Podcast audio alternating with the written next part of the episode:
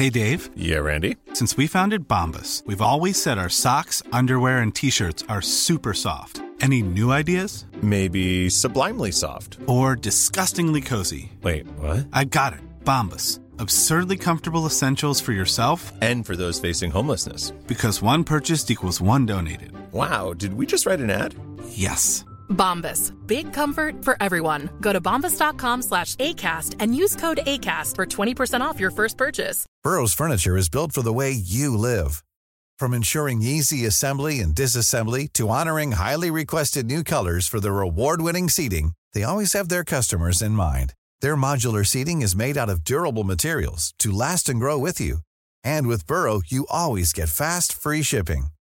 Get up to 60% off during Burrow's Memorial Day sale at burrow.com slash ACAST. That's burrow.com slash ACAST. burrow.com slash ACAST.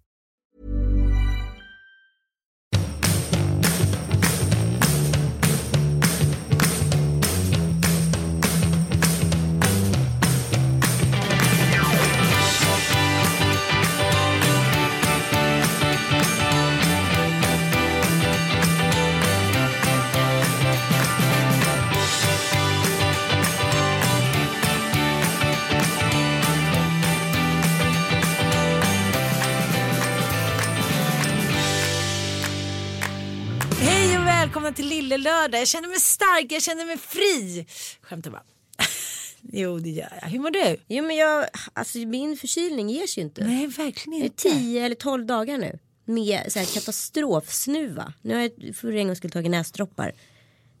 Men känner du dig sjuk eller är du Ja, bara... jag känner mig liksom. Ja. Alltså så här 90% kapacitet utav 100. Man behöver liksom, jag behöver den här extra liksom skjutsen hela tiden. Men nu har jag börjat ta en massa så här C-vitamin och grejer så nu hoppas jag på att det löser sig den vägen. Gud vilken tråkig inledning att prata om att man är sjuk. Kan Mm. du tänka dig något mer deppigt? Men det har varit en ganska sjuk tid. Jag är jävligt upprörd över massa grejer som hänt förra veckan. Det är faktiskt jag också. Det har varit en jävla halabaloo-vecka.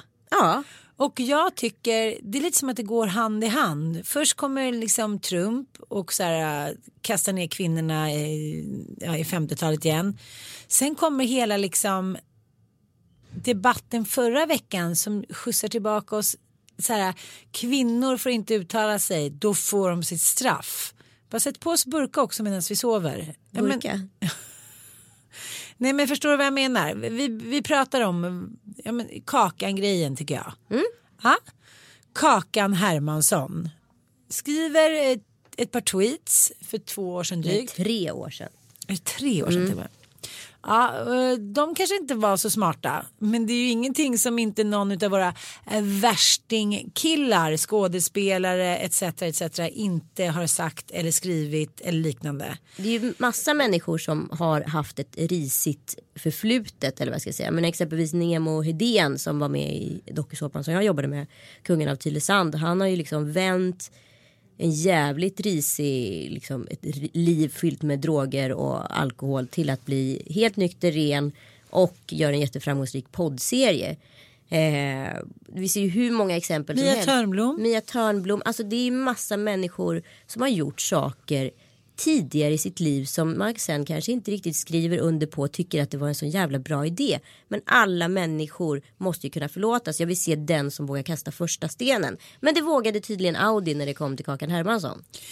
Men det jag tänker är att när det här nya uttrycket influencers dyker upp på marknaden då är det så att oroliga ängsliga företag som har en solid stomme att stå på de vill bli lite moderna och unga.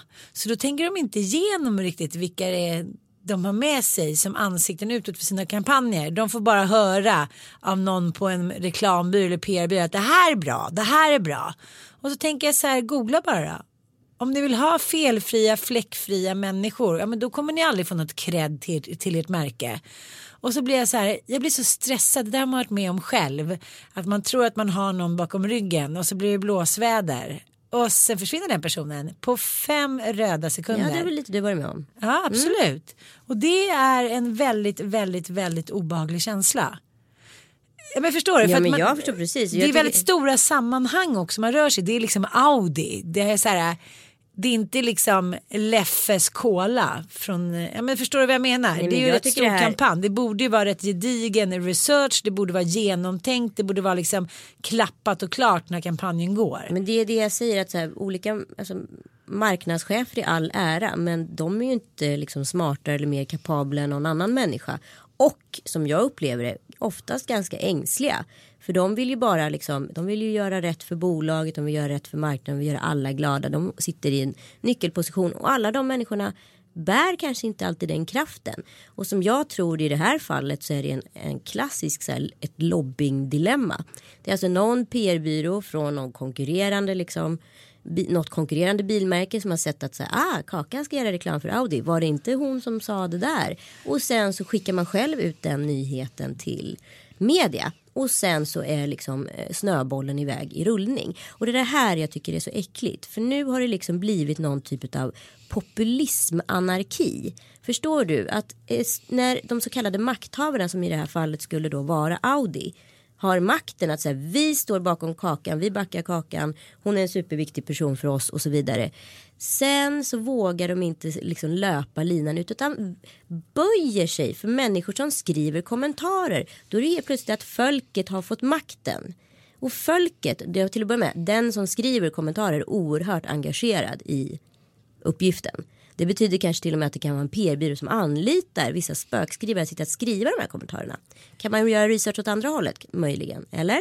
Ja, jag fattar, jag fattar. Jag tror att det är ett, ett riktigt jävla lobbying setup om jag ska vara ärlig. Aha. Jag tror inte någon människa är så engagerad. Eller så är det poliser som tycker att så här, Kakan har ju skadat poliskåren genom att skriva det här. Så hon ska få så här, smaka balle och det kommer smaka riktigt jävla illa. Det ska hon veta i all framtid. Det är just det där, men det är också väldigt tydligt att när man är kvinna så är det alltid för all framtid. Ja, ja men det är ju, förlåt, Sanna Bråding. Ja, jag vet. Men alltså jag menar det, men Nemo som ändå så kan vända en så här dålig historia till något positivt. Jag menar så här, hon som är med i Suits, Meghan, eh, som dejtar prins Harry. Hon har ju också, då är det, hon börjar hon redan vara rädd för att det ska räcka ut nakenbilder som gamla ex ska släppa och så vidare. Hon får rasist på hopp, hon får allting. Och så bara drar igång och man bara säger vad fan om jag skulle vetat för tio år sedan att jag skulle sitta här och podda med dig. Då kanske jag också hade levt mitt liv smartare, förstår du? Ja, jag fattar. Man kan ju inte ha sin bakgrund ogjord men kvinnor straffas hårdare och här blir inte det så mycket tydligare måste man säga. Jag tycker det är ganska intressant att gå in i den tankeleken. Så här, vad skulle du och jag sättas dit för om vi till exempel gjorde reklam för Audi? Nej, men vadå, man skulle säkert kunna sätta dit oss för vad som helst. Alltså jag har säkert också skrivit någon dum jävla tweet om man börjar leta i listorna. Ja men det är klart, men jag tänker så här. Vadå, man måste alltså vara helt jäkla felfri för att kunna vara med i liksom, reklamsammanhang. Känns inte det så här väldigt, väldigt svenskt? Ja, men det är så konstigt. Men det är det jag menar med den här folkkära normen. Det är ingen som är folkkär som orkar vara det. För att en folkkärhet, där får du inte sticka ut åt något håll. Du får inte ens sätta på dig rött läppstift som Sanna Nilsen. Alltså, du får inte göra någonting. Bara axlarna, Du ska Kate. bara liksom bära folket och göra exakt det folket vill ha. Och folket vill inte ha någonting. Det är det som är grejen. Nej, men det är det jag säger, så vad, vad vill de ha då? De vill ha så här korv utan ketchup, eller vadå? Ungefär så. Nej, Det känns faktiskt, jag känner så här, Kakan har skrivit i förrgår också en ursäkt på sin blogg. Och det känns också så här, det känns som att man bara vrider tillbaka klockan till så här 1600-tal. Häxan får stå liksom på torget i byn och be om ursäkt och bli kastad på så stenar och spottad. Och spe- ja, men liksom lite som tyskhoran. De kvinnor i Norge som hade eh, haft umgänge med, med de tyska soldaterna som fick liksom springa nakna. Rakas hår, de rakade deras hår så fick de springa nakna, gatlopp och så fick man göra vad man ville, kasta sten eller spotta eller slå med käppar och hit och dit. Men kolla exempelvis på fängelser. Alltså hur många män som har alltså, dömts för de grövsta jävla våldsbrotten och straff liksom. Får hur mycket fria brev som helst. Alltså det är, all- de träffar ju alltid en, två kvinnor i fängelset. Så är det ju. Och så gifter de sig där och allting. Hur många psykopatkvinnor eller liksom hårt straffade kvinnor i samma rang får fria brev? Nej, typ ingen. Nej, det är inte särskilt sexigt tycker Nej, mannen. men därför menar jag på att det finns en biologisk skillnad hur kvinnor och män straffas. Det är handlar om det här med omvårdnad. Skulle man kunna säga det? Vi kvinnor vi tror att vi måste så här. Vi tror, eller det är självuppfyllande för oss att tro att vi kan rädda en man. Under tiden en man inte finner något som helst intresse av att rädda en kvinna. Skäms Audi. Mm. Skäms av bara helvete. Jag kommer aldrig köpa en bil. Jag hade tänkt faktiskt kolla på en Audi-bil. Forget about it säger jag bara. Forget about it. Forget about it. bara sitter här nu frenetiskt och tänker på nakenbilder. Jag bara, eh, har du några nakenbilder tror du? Från gamla killar? Nej, jag har faktiskt varit jävligt bra på det där. Nå, nå, någonting i mitt, ja Kalle har säkert en annan nakenbild på mig, men, men någonting i mitt förflutna Jag bara, har jag ändå äh. gjort om och gjort rätt måste jag säga. Nej gud, det kan rotas fram så många alltså. Åh fan. Mm, trodde man inte. Jag hittade faktiskt det- några häromdagen när jag gick igenom en- bilder. Några från Thailand. Jag ligger naken med någon blomma. En rosa blomma. Ja, men du behöver ju inte heller se Ann Söderlunds nakenbilder för de berättar hon ju gladeligen om hur hon ser ut här. Så att, Ja men jag förekommer, jag förekommer. Men vi har ju inte riktigt den typen av journalistik i Sverige som så här, läcker sådana grejer. Det är ju mer tabloidpressen i England. Mm. Och nakenbild i Sverige verkar inte vara liksom det mest skandalomsusade man kan göra om man inte är en kunglighet. Nej det är sant. Men jag tänkte också att vi kunde ta upp lite med Little Jinder. Det var ju också spännande. Att hon så här, gjorde en kampanj för H&M, Ladylike. Och sen så äh, gick Liv Strömquist in och kritiserade kampanjen. Så här, Ladylike, vad bra. De, de som jobbar på H&M liksom, de får bli avskedade, de är gravida och de liksom får slita för inga pengar under liksom vidriga liksom förhållanden. Då gjorde hon en pudel då började hon skriva ner sin arbetsgivare. Här var den vidrigaste kampanjen hit och dit. Den känns ju kanske inte heller helt superproffsig. Alltså det är ju svårt det där med att vara en influencer uppenbarligen. Ja, jag älskar ju lite är ännu värre kan jag informera om. Nej men man får ju så här. Man får ju bestämma sig. Har man bestämt sig för att vara ansikte för något då kan man ju inte helt plötsligt så fort man får en kritisk eh, kommentar bara helt plötsligt börja skriva ner sin arbetsgivare. Det kanske inte känns superfräscht. Nej men det är ju det här som jag, jag blir liksom inte riktigt klok på det här för att du ska ju följa strömmen. Alltså Little Jinder gör ju egentligen det.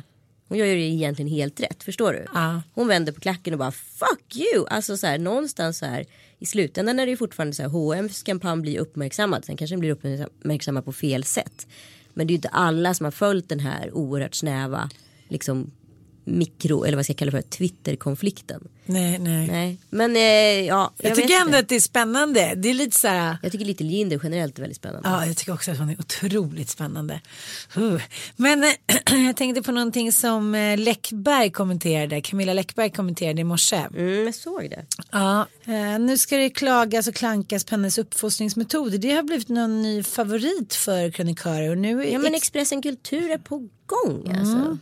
De var ju på er också för några månader Ja, sedan. men jag funderar på om det finns en strategi bakom det här att så här, olika kulturkvinnor ska då sänka oss så kallade mediakvinnor eller vad vi ska definiera som. Genom att så här, klar, kritisera vårt sätt att agera runt våra barn. Men det började med att eh, Camilla då eh, pratade sig varm som eh, journalisten Helena Granström på Expressen beskriver det på Malou von Sivers efter tio om Anna Wahlgrens eh, sova-metoder.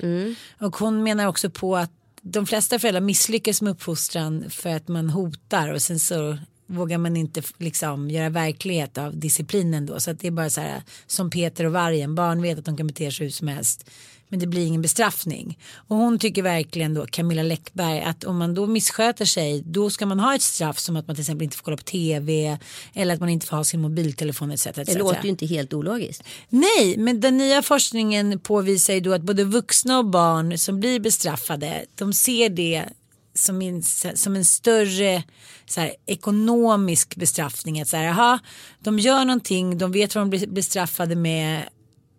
Förstår du? Men de, gör det för att uppnå det målet, inte på grund av samarbetsvilja. Utan, alltså förstår du, det blir mer en, en liksom en betalningskalkyl. Att så här, okej, ja. Bestraffning, jaha då vet man vad man kommer få betala. Okej det är värt det. Så att det blir liksom tvärtom effekt. Men det enda jag så upplever med all typ av så studie inom så här barnpsykologin eller vad man nu ska kalla det för. Det är att det uppenbarligen blir människor av alla.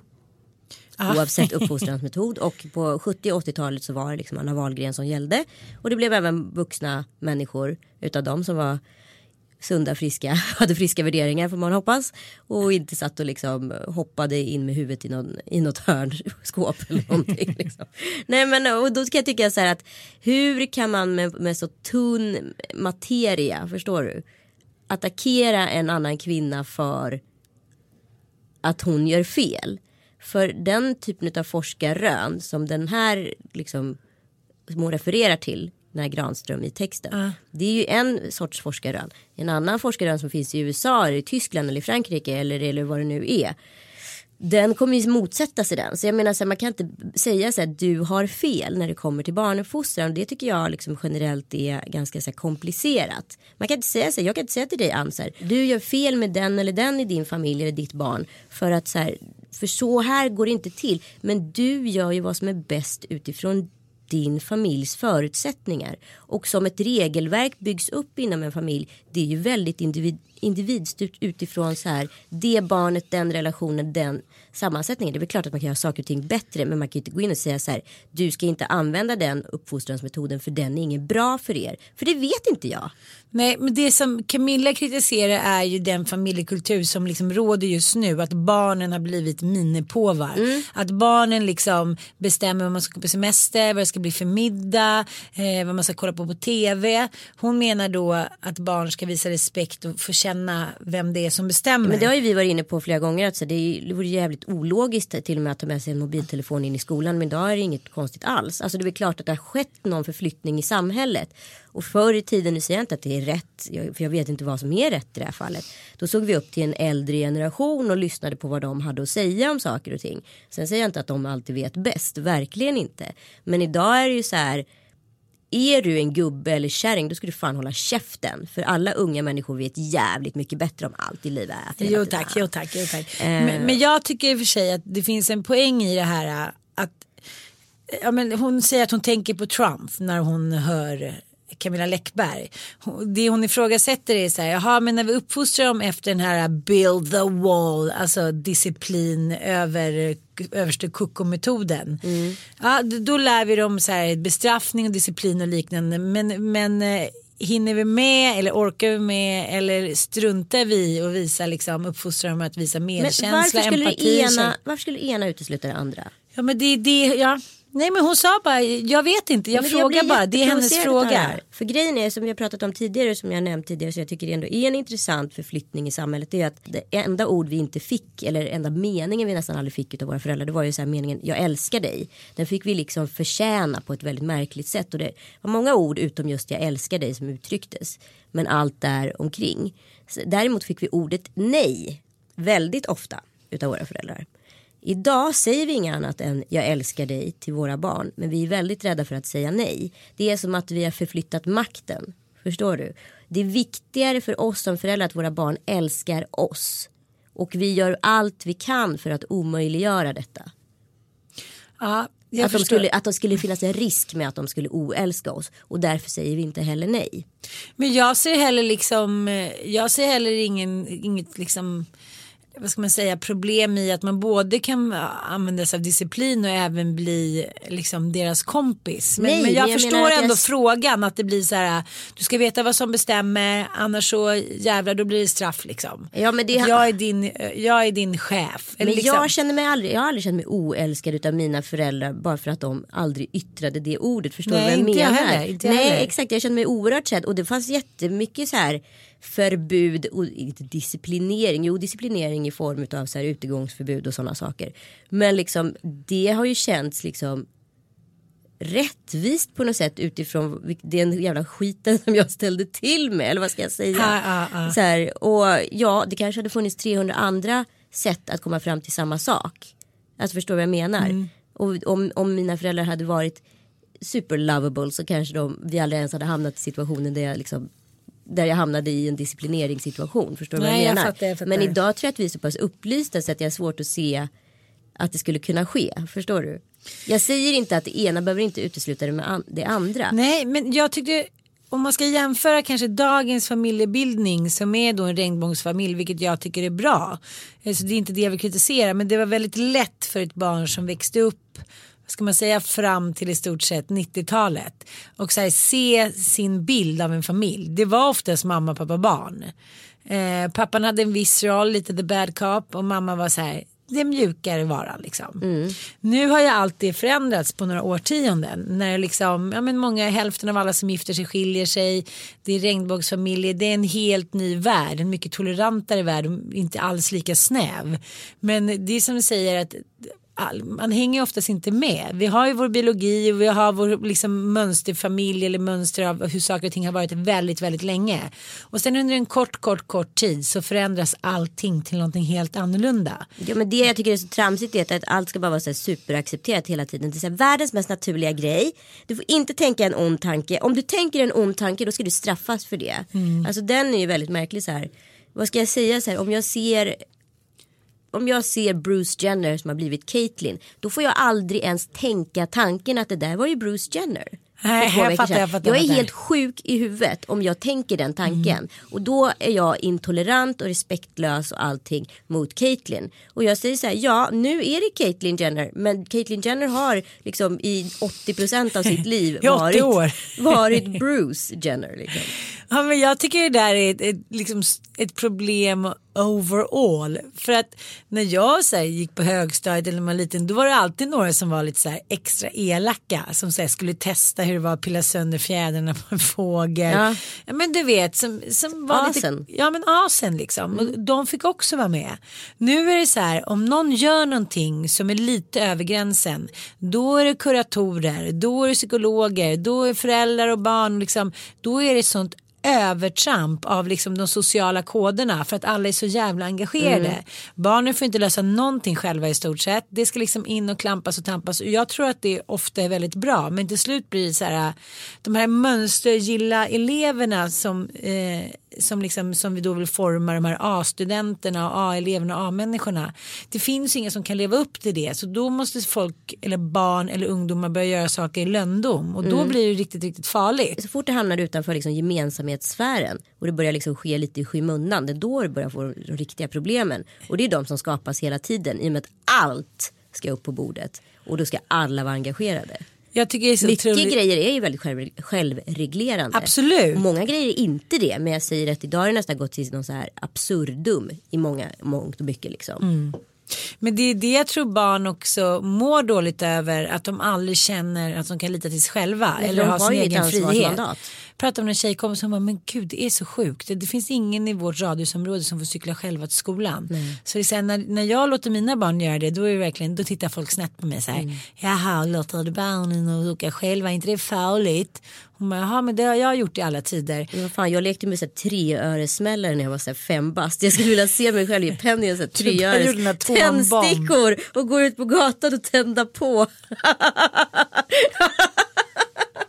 Men det säger ju ändå någonting om en förflyttning. Ja, en och, ändå, otrolig och det blev förflyttning. ändå människor utav oss också. Men alltså jag älskade den där känslan av att vara så här sju, sex, sju, åtta år. Man bara hej då. Så käkar man och så drog man ut så kom man Ja. tillbaka klockan sex. Det var ingen som liksom, det fanns ingen mobiltelefon. Det var ingen som kollade vad jag gjorde. Jag kom alltid hem till middagen för det hade jag lovat. Ja, men man, man förutsatte liksom med en att så här- mask eller två i fickorna. Men den tilliten till mig själv har ju jag liksom utvecklat och är så här ovärderlig. Var det liksom tidigt jag förstod vilken gåva det var. Ja men jag är oerhört fri jag med och känner aldrig liksom jag känner ingen risk och jag känner, jag känner ett stort ansvar mot mig själv och jag känner ett stort ansvar med andra på grund av att man kan lita på mitt ord. Mm, Säger att jag ska komma hem en viss tid, ja då gör jag väl det. Den sista pålitliga traditionen. Traditionen, generationen. Den sista pålitliga generationen. Jag tror att allting går hand i hand. Men jag vet inte, jag har inte blivit särskilt straffad under mitt liv och det kanske skulle varit bra om man hade blivit. Men, men jag vet inte. Den här känslan av att ens föräldrar då är någon auktoritära militanta personer. Jag vet inte, jag, jag tror inte på det. Men, men alla får göra som Nej, men det de tror inte jag bra. heller på men jag menar så här en normal sund uppfostran med så här värderingar och där man samarbetar om saker och ting och vill inte någon samarbeta det funkar ju som en på en arbetsplats då får man ju så här Mm. ta snacket liksom. Men hur skulle det vara om alla bara så här nej jag vill inte skicka den där rapporten där för jag är inte på humör. alltså det går ju liksom inte riktigt. Men så där kommer det ju Men bli. så kommer det ju vara. Ja. Alltså hur många människor har jag liksom haft i mitt lilla bolag som har varit liksom så här "Nej, jag mår så dåligt jag kan inte komma igen, jag sov jättedåligt i natt för jag kunde inte sluta titta på den här serien. Man bara What? Are you kidding me? Liksom. Det skulle jag säga. Jag kan inte podda idag för fransosen har vaknat 73 gånger och bajsat och snorat. Och... Ja men det är det som har skett med, förlåt mig, diagnosgenerationen. Där allting måste så här, ja för, precis upp på bordet, alla ska vara inkopplade, alla liksom outsourca ansvaret. Di, ditt ok är allas problem. Det är det som har hänt att så här, "Ah, nej men jag är ju, alltså jag är ju superkänslig. Det är det. Jag är superkänslig så att jag kan ju inte göra vissa grejer. Det är ju bara så. Ja, nej. Jag funkar ju inte. För man har inte ens behövt utsättas för det för det är någon annan som redan tagit ansvar för det. Men det tycker jag är lite roligt när man här, generationen efter som skaffar barn. Och de måste liksom, de kan inte vara med på det för de är så trötta eller ditten datten. Det är väldigt mycket så här, de tänker på sig själva på ett helt nytt sätt. Själv är man så här, okej det är bara att stiga upp, det är bara att ta hand om det. Så här, jag vet inte, jag tycker att det har hänt så otroligt mycket bara på tio år. Att man, eh, man är helt annan liksom självbevarelsedrift och tycker att man själv är mycket, mycket viktigare. Förstår du vad jag menar? Ja. Man ska inte bli en utsliten liksom småländska som går och så här plockar stenar på fältet utan man är så här the princess. Och jag, du vet vi pratade om det att jag har svårt för att löka. Ja. Jag har också svårt för den mentaliteten fast det handlar inte om att jag tycker den är fel. Det handlar nog mest om att jag själv inte har lyckats liksom anamma den och då blir avundsjuk. Precis. Ja. Men det har vi pratat om. Du skulle ju börja löka. Det hade vi bestämt. Det går jättebra. Det är jättebra. Löken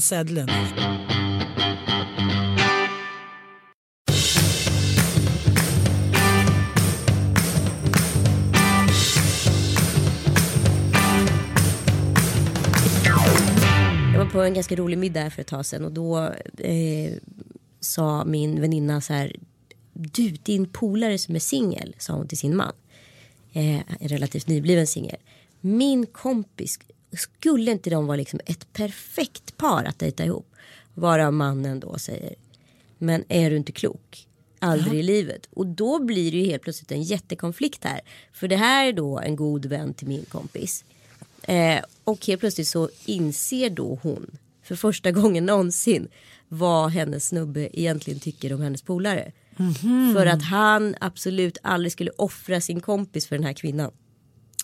Aha, jag fattar, jag fattar, jag fattar. Så du förstår ju stämningen i rummet efter det. De var väldigt bra vänner. Ja men alltså min kompis och den här tjejen är, är jättegoda vänner.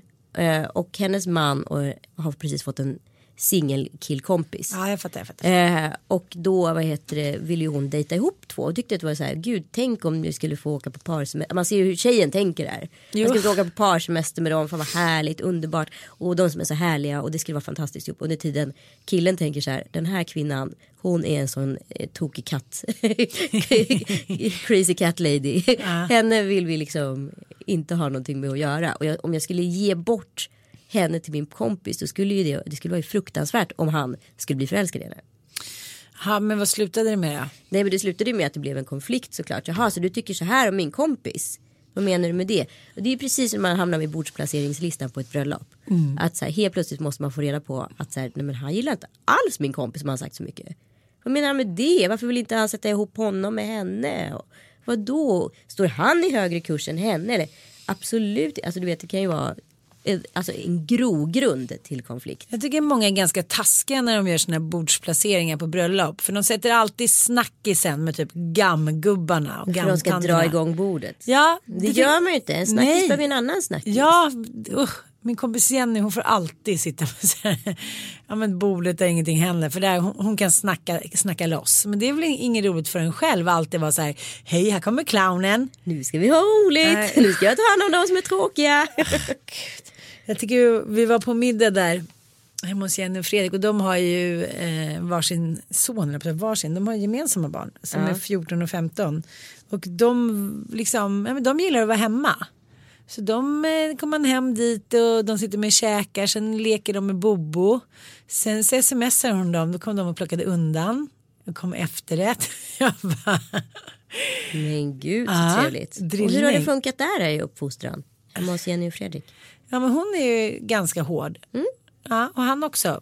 Men, Men mår barn så jävla dåligt utav det då? Nej, de verkar inte mått något dåligt. De verkar må väldigt bra. Men de gör ju också väldigt, väldigt mycket roliga saker tillsammans. Ja, för att det funkar. De kan samarbeta. Precis, där tror jag man har liksom the golden secret. Att man kan inte bara vara auktoritär och så här dömande och straffande. Om Det man måste inte... finnas perks. Ja, precis. Det måste också finnas det mjuka värdet att så här, jag begär och kräver det av dig för att då kan vi också ha det mysigt när vi gör det där. Till exempel åka till New York eller hänger på landet eller vad det nu är.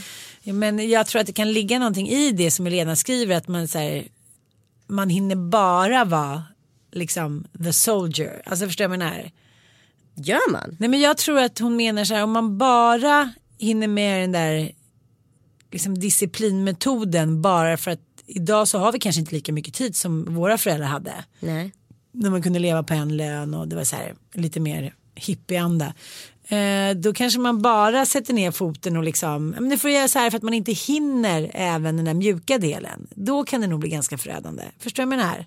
Ja, jo, men jag ser, jag ser absolut man kan hamna i den typen av mönster. Absolut. Jag vet att under en period när jag eh, när vi kom in i något så här, vad ska jag kalla det för, ett hotmönster, jag och Penny. Du får inte göra så, du får inte göra så, du får inte göra så. Alltså, så då helt plötsligt sitter man, sitter man bara och så här särskådar barnet och bara tittar på vad det gör. Och det Ah. skapar ju ingen härlig liksom, atmosfär. Men vilken vuxen kapabel människa som helst mår ju inte bra under sådana förhållanden. För man vill ju inte vara en tjatmostermamma. Men varför blev det så då? Nej men för det börjar med, alltså det handlar ju om trotsåldern också. Det börjar ju med trots. Eh, och sen så blir det liksom gränstestning. Och då ska jag liksom markera var gränsen går. På, Ja. på ett sätt att så här, tillrättavisa. Så här, du får inte göra så, nej, ställ ner den, plocka, plocka bort. Nej, men, vad, vad gör du nu? Men nej, nej, nej, men vänta lite nu. Alltså helt plötsligt kommer mamma rösten på liksom. Och den hatar jag hos mig själv. Och då hör man ju till sist, men jag kan ju inte, alltså jag når ju ingenstans. Det, uppenbarligen så hjälper ju inte det här. Och då måste man ju omvärdera. Jag vet ingen människa som så här, som inte typ är general, som liksom utövar liksom kommando uppfostran eller vad jag ska kalla det för. Ah, ah. Ställ ner fatet nu. Alltså det går ju inte liksom. Men jag har insett också att Bobban är ju mer så här med ordning och reda på honom än min andra barn. Han säger tar undan sin tallrik, tack så mycket, varsågod mamma. Jag bara, gud. Får du dåligt samvete då? Nej men jag, jag förstår också hur mycket det handlar om tyvärr att båda föräldrarna finns där väldigt mycket. För att eh, få tre barn på fyra år och liksom skakig relation och mycket jobb hit och dit. Ja, det var ju så släcka bränder och hoppas på det bästa ungefär. Och nu är det absolut inte så liksom. Och nu är vi även farmor och farfar och hit och dit. Och eh, de är ju som små apor. Jaha, nu säger farmor och farfar så. Tack så mycket, varsågod. Nu ska jag sitta här och äta mitt ägg. Och det är så här. Vi satt vid köksbordet igår i två timmar och käkade frukost och Bobban sitter bara där med sitt ägg och han får lite te och du vet, det är sån chock för mig. Istället för att det är bara så här dugg, dugg, tre hundvalpar som liksom snurrar runt och kastar typ skorpor på varandra. Det, ja, det är ju verkligen tid som gör mycket men man har ju inte alltid tid. Det är det som är problemet liksom. I den bästa världar så skulle man ha det som på 70 80-talet. Men det har man ju inte. Jag tycker att den där balansen är skitsvår. Ah. Nej men jag tror alltså utan att eh, låta som någon så här kvinnoförtryckare så tror jag att det finns liksom det finns en vettighet i att en förälder oavsett om det är mamman eller pappan är hemma med ett barn mer än den andra föräldern. För någon måste alltid finnas där som en brygga som kan liksom koordinera och lösa och stödja liksom på ett sätt. Ja. Eh, är båda borta hela tiden och outsourcar där på barnvakter och det kan man säkert göra. Men liksom du, du förlorar ju den här familjeintimiteten där med också. Det går ganska snabbt. Jag menar, Det är ganska fort att göra någon otrygg. ja. Men Tom Allan, ni var ju borta typ i 11 dagar. Det var väldigt, han har aldrig varit borta från Penny så länge va? Nej men du vet han pappa. kollar alltså på så här, tjejer är bäst videon varje morgon och säger så här, pappa Kalle och tittar på bilder på pappa Kalle. Alltså han är en sån familjekille va. Du vet det gjorde verkligen ont i hjärtat att se hur mycket han saknade sin syster och sin pappa. Alltså den här lilla två och ett halvt åringen så fullständigt medveten om sin tillvaro. Mm, Alltså det är verkligen och just när han är väldigt pappig-fas. Alltså det var ju väldigt så här, tufft att så här, vara iväg just därför att. Liksom. Ja, men det är lite som nu att jag tycker att det är svårt att sova med bara fransosen för att jag är så van vid att vi alla ligger i samma säng. Mm. Det blir rätt, vi har en 1,80 säng, det är väl inte jättemycket men det blir ändå, annars brukar man ju knöa sig i någon arm där och det ligger alltid någon in till en. Nu ligger jag ju och minifransåsen, det blir liksom lite tomt. Och jag vaknar och gud jag drömmer konstiga drömmar och hit och dit. Så jag försöker få in Bobban. Och så kommer han och ligger en stund och så Pappa, pappa, för pappa är ute i vardagsrummet. Då vill han liksom att de ska gå in till hans rum och sova. Mm. Och jag sover inget bra. Nej, Det är Nej så men jag konstigt. med. Jag har liksom gett upp det där lite nu. Jag har varit så himla hård under en period och tänkt så här, nu jag ska sova på eget rum, vad är problemet? Sen nu känner jag bara så här, fan, de kan väl lika gärna samsova, det spelar väl ingen roll. Den här tiden i livet är ju på riktigt begränsad. Ja. Varför ska inte jag få ligga i samma säng som mina barn? För det är mysigast som finns att så här små snosande ungar i sängen. Ja, det är inte så att man så här, hänger liksom i takkronorna och så här, knullerullar dygnet runt. Nej, därför ska man ha, inte. det sköter man ju ändå på tre minuter, oftast någon annanstans. Exakt, det brukar lösa sig. Nej, jag håller med dig och jag har några kompisar, de har sin dotter i, jag säger men gud hur gör ni då när ni alltid händer det? Nej, men då lägger vi ner henne på liksom på en madrass på golvet. Det är inte så att man ligger och skriker så här! Nej, som men jag fattar inte vad barn. folk tror att man ska ha för typ av sexliv. Eller framförallt vad man har för bild av det sexliv man hade innan. Det var ju mer ljudligt, det kan Jo men det var väl mer ljud men fortfarande. Jag, jag tror aldrig jag- ett samlag någonsin i mitt liv har pågått över liksom 40 minuter. Nej, det har inte gjort. Nej, Det du- kanske har varit flera gånger. Ja, Som absolut. blivit 40 minuter, fyra gånger 10. Måste bara fråga dig, de här bilderna du la ut på Instagram när du har en sån här virtual reality mask. Mm. Mina barn önskar sig det i julklapp. Ja det var ju fett alltså. Var det det? Ja. Ja men berätta då. Nej men alltså att jag blev så ändå så fascinerad av att det är så lite som krävs för att jag skulle tro att jag var på en sandstrand. Jag hör liksom ljuden eh, och jag liksom ser sanden men, men jag känner liksom inget vinddrag i ansiktet, jag känner inga dofter men ändå så tror vad ska jag säga 85% utav mina synapser i hjärnan att jag är på en strand. Nej. Jo, alltså det är så häftigt. Och då tänkte jag verkligen på det här. För att eh, de som är mest framskridna inom VR det är ju såklart porren. Ja. Och då tänker jag, den dagen en dildo kommer kunna ersätta en vanlig penis. Då lever mannen på riktigt farligt. Okej, men då får man ju ett ganska ensidigt sexliv. Det blir ingen så här äh, slickericki eller kyssa utan då blir det ju penetreringen som blir viktig. Ja absolut, så finns det väl tusen hjälpmedel för det där. Men du kan ju i princip gå runt i rum där folk knullar med varandra. Och titta på det. Ja men alltså vad jag menar, så här, det skulle kunna vara äggande nog. Ja men vadå, kollade du Nej nej, någonting jag, på porr? nej, nej, jag satt på en familjemiddag, var inte riktigt läge. Du bara, Nej, Det hade ju varit men- roligt i och för sig. Nej men jag tänker verkligen att så här, fan, man, kuken lever farligt. ja. Ja men särskilt också när man kanske kan få lite längre älskog. Än tre minuter menar jag. Ja ja, gud ja. Virtual reality den kan ju hålla ja det på är det jag menar. i timmar. den ersätter ett befintligt så här, snittsamlag som kanske rör sig runt sex minuter. Så då, då, heter det, ja, då är det ju liksom riktigt, riktigt Jo fast jobbigt. vadå, ska man anställa någon då som penetrerar en? Eller det får man aning. göra själv? Jag har ingen aning. Ja, Jag bara tänker på de där oöppnade sexleksakerna som ligger hemma i garderoben. Kanske det. Jag ska, lä- jag ska lämna Mattis. För, för en dildo, en dyr dildo. Tager du herr dildo. Ska inte underskatta sånt där tror jag. Nej. Men vet du vad jag har skaffat hem? Det här har liksom löst Butterfly. väldigt mycket problem för mig. Vad? Alltså jag är så jävla nöjd. Jag har alltså skaffat en app som gör att jag kan låsa upp mitt hem, hem var, oavsett var jag än är. Och jag kan sitta i Los Angeles och låsa upp min dörr hemma. Men det är det jag har kollat på. Det är den stora lösningen för mitt liv med Ja. alla ungar. Nu ska jag inte säga att det aldrig är låst hemma hos mig. Men det går inte att ha så här många barn med Exakt och nycklar. så många nycklar. Alla har liksom, du kan bara liksom ha en app i din telefon så bjuder du in dem som ska ha tillgång till ditt lås. En och det, kan, vara- det kan vara liksom på lång tid och det kan vara på kort tid. Det kan vara så här, ja det kommer ett bud idag och ska lämna grejer mellan så här, 10 och 15. Så ringer han dig och, du säger, och säger att han står utanför. Då heter, det, öppnar du dörren med hjälp av din app och så släpper du in budet och sen så hör du den här personen stänger dörren och så låser du dörren. Men kan jag sitta i Afrika med dig och göra Ja. det? Men alltså jag måste göra det här nu. Vad heter det? Glue. Ja det heter glue. Jaha jag trodde glue up. Gud jag tänkte helt fel. Jag tänkte att det var någon sån här skönhetsgrej. Men det är alltså den här nyckeln. Alltså, det är en upp, man kan sitta med en app på telefonen. Ja, och sen har du en vanlig nyckel hem också så om du liksom mot förmodan inte vill Ja, öppna ja. liksom, låset digitalt med hjälp av din telefon så kan du ju låsa upp dörren precis som vanligt också. Så det är inte så här, ena utesluter inte det andra. Men exempelvis om vi har så här en barnvakt som kommer, ska hon verkligen ha en nyckel då? Hon har redan tappat bort den två gånger. Eh, Jag menar, då är det mycket bättre för oss att kunna liksom, ge henne en app-access att låsa upp dörren med. Jag vet men jag hade ju ett sånt där lås förut som man skulle trycka in en kod. Men här behöver man inte ens liksom. jag behöver kod. inte ens gå hem. Nej, Ja, jag måste ha det där. Det där kommer förändra mitt liv. Det är det Mattias pratar om hela ja, tiden. men Ja. det är så jävla bra. Jag är så sjukt nöjd. Mitt liv har blivit väldigt mycket lättare. Mitt kommer också snart bli det. Ja. Ja, nu är vi klara för idag. Ja men det tror jag va? Ja, nu ska vi på mammagala ikväll. Ja, spännande. Det kan vi skvallra jättemycket om. Ja, hamstern ska med. Du säger att min son ser ut som en Jag ser hamster. ut som en gullhamster just nu. Det kommer ordna upp sig det där. Men de är fan inte så söta i den här åldern. ska man inte glömma bort. Fransosen är väldigt gullig. Han har gått lite åt hamsterhållet, jag håller med. Men det är så mina barn med Mattias, det är liksom, de går genom olika faser. De är väldigt gulliga, sen går de hamster, katt.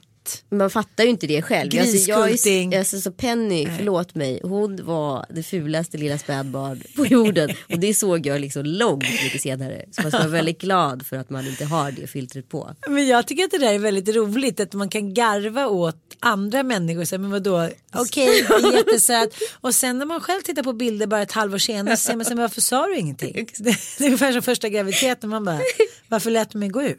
Jag hade en gullhamster som heter Chico som var också lite rödlätt i håret. Det är exakt vad fransosen ser ut som. Chico är ett bra namn annars. Ja, fransosen Chico. Francis, eh, vi hade också en, Stevie, efter Stevie Wonder. Bra. Ja, han rymde ju hela tiden. Jag gillar inte att låsa in folk. Folk. Hade Stevie Wonder inlåst hemma. Du Han vet är den stressen, du vet att jag råkade sätta mig på en hamster en gång. Va? Ja, usch. Nej det var inte jag, det var min mamma. Men det var ändå obehagligt. Ja, men, Säg nu då. Ja men jag måste berätta bara, Ja. för jag ser det framför mig, jag mår dåligt. Ja. det här är verkligen jobbigt. Crying hamster. Vi hade såna här orangea Ikea-fåtöljer du vet. Med Mm. såna här lite längre hård träfot på liksom. Ja. Och eh, Harry hade rymt i vanlig ordning eftersom jag inte då kunde ha mina djur i bur. Så det sprang omkring kaniner, fiskar, alltså det var en galenskap. eh, det, det äckligaste Alltså, var nog... jag är inte ett dugg förvånad att det gick sådär med dina tre första barn. Alltså, herregud. Ja. Man kan ju kalla mig lite för Nova. jag var ju en arke, arkekvinnan. Arketyp. Arketypen. Nej men jag kunde ju så här vara i stallet med kompisar och ta hem en katt. Jag är väldigt into animals. Men, eh, Men alltså du är en hoarder när det kommer till disappear. människor, They disappear. djur och möbler. Det är så obehagligt. Du samlar på ting och blir kär i ting. jag, jag vet jag har tänkt på det senaste tiden. Jag blir typ kär i saker. Nej men jag vet det, det är så perverst. Och nu så samlar du på barn. Pojkar. Jag bara, jag snurrat spermierna, jag vill bara ha pojkar. Snälla, galen. snälla, snälla. Nej men då hade jag en hamster som hette Harry och så hade jag vandrande pinnar som rymde. Ja, jag kan tycka att det kanske inte var jättekul för mina föräldrar. Och fiskar. Jag, jag tog mig an allt. Jag frågade aldrig innan heller. Men då var Harry ute och sprang och sen så var mamma så här, men gud vad är Harry, vi måste hitta honom. Och sen så tittade hon under och så trodde hon att han var under fåtöljen. Och så satte hon sig ner så här, man så här Ja du vet, vad heter sådana där uh, kycklingfiléer? Det var lite som när lammen tystar, min som när lammen tystar. Men då Stevie, han fick ju vara lite fri och rymde. Och jag var på ett jobb i Göteborg, det här var inte alls länge sedan. Och jag var så uppstressad när jag inte vet vad mina djur är. Men vadå, när bodde Eller när mina pinnstolar. Och... Stevie Wonder bodde hemma hos mig, det är bara några år sedan. Innan jag separerade från Nanook. Jaha. Ja, då Vad hände med Stevie. Stevie sen? Flyttade han till tant i Värmland? Stivig, eh, Stivig. Eh, han dök upp igen. Jag fick en bild bakom soffan där han sa att han hade överlevt en vecka. Han satt och käkade på ett popcorn. Men sen tog vi med honom till Gotland och sen skulle Ossian bygga en liten utomhusbur. Alla en centimeters höjd. Så då försvann han. Så att, eh, nej, sen dess har vi inte sett Stevie. Nej. Nej, men Vad fint, det går bra med dina djur. Jag hör att de, du tar hand om dem. På... Plutten 1 och Plutten 2, mina kaniner. Den ena fick cancer. Den andra rymde. Rymde med citationstecken. Nej, mamma gav bort den. Eftersom den fick vara fri då så förstörde den hela inredningen, nya skinnsoffan, sladdar. Alltså du lever liksom som en pundare fast du är höginkomsttagare. Nej men jag har ju inga hjul längre. Du är ju morrad. Det var det jag kände när jag kom med min nya kappa. Den är blå. Så tittade Mattias här på mig. Jag bara, du tänker att jag är morran? Han bara, nej jag har inte sagt någonting. Tack för oss. Puss och kram, hejdå.